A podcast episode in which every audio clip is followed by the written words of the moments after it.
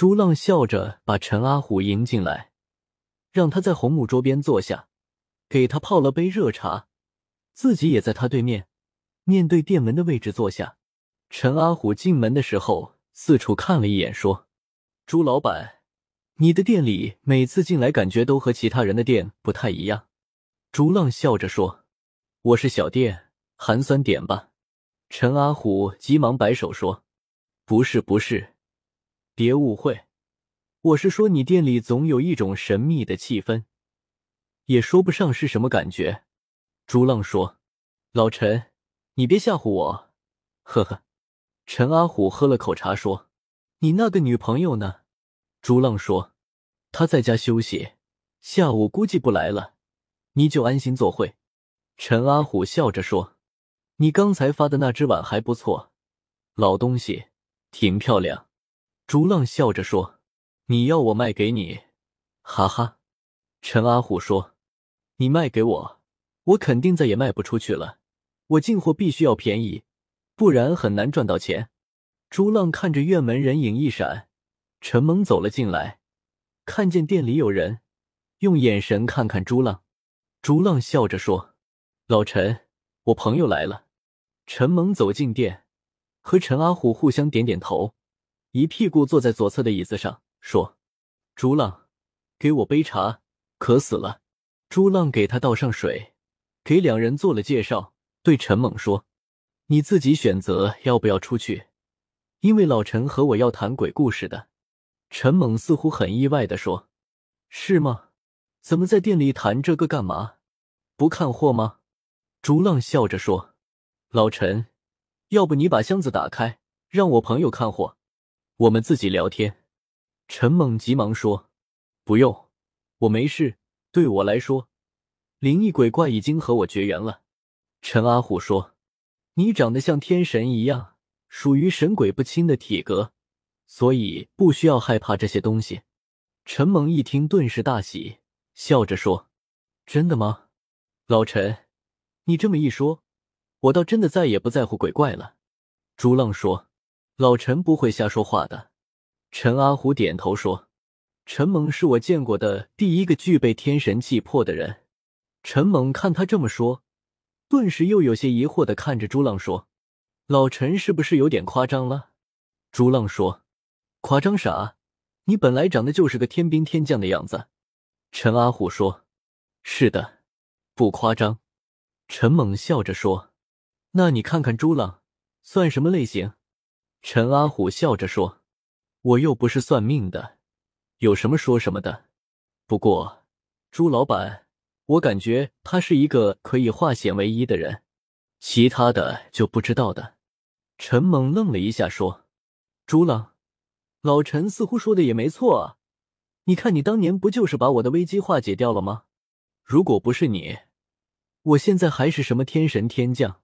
估计是断手断脚了，朱浪说：“两码事。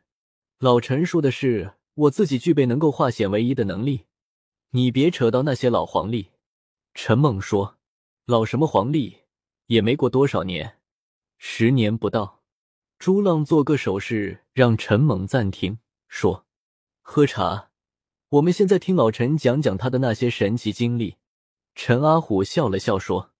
其实我的经历，你们未必会觉得是真实的。陈梦说：“正好下午没事，给我们说说。”陈阿虎说：“给你们讲个我见鬼的故事，你们就当听着玩。”朱浪说：“老陈，我录下来行不行？我可以放到我的录音节目里去。”陈阿虎点点头说：“朱老板，我信任你，可以的。”朱浪开心的打开手机录音，说。好了，现在请老陈讲述真实灵异故事。陈阿虎说：“其实我的故事还是不少的，不过我一直没有去告诉更多的人，因为小时候我曾经告诉过一些亲戚朋友，我说我能看到鬼，他们都不信。后来我就不想告诉其他人了，我也希望了自己的这个能力。”陈猛说：“老陈，我插句嘴，你排除幻觉的可能了吗？”陈阿虎点头，朱浪说：“现在听老陈讲，至于事情的幻觉与否、真实与否，我们以后自己来判断。陈阿虎说：“讲一个九四年发生的事，当时我才十二岁，在这之前，虽然我也见过鬼，但是因为比较小，印象都模糊了。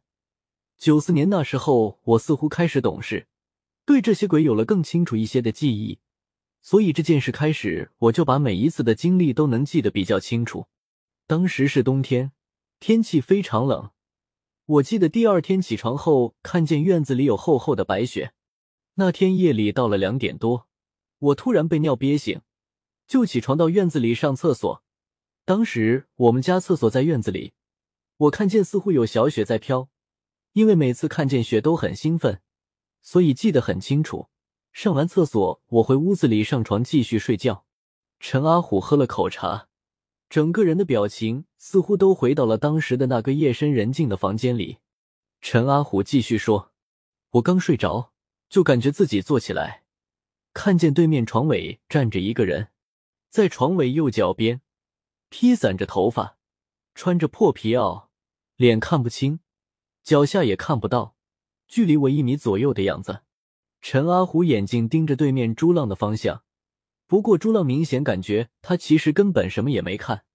陈阿虎说：“当时我以为自己是在做梦，因为虽然感觉坐了起来，却没有真实感，很想做梦的感觉。后来我看了一些书，我觉得这可能是俗称的灵魂出窍。我以为是做梦之后，就又躺了下去。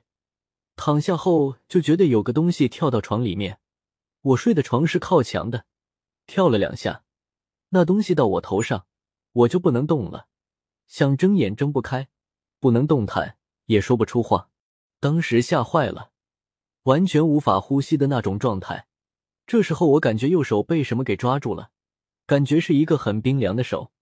陈猛皱着眉头看了看朱浪，陈阿虎说：“当时想挣扎，却一丝也动不了。”只能发出一种本能的呼喊声，嗯哼嗯哼的那种声音，晚上听见很吓人的。这个声音把我妈惊醒了。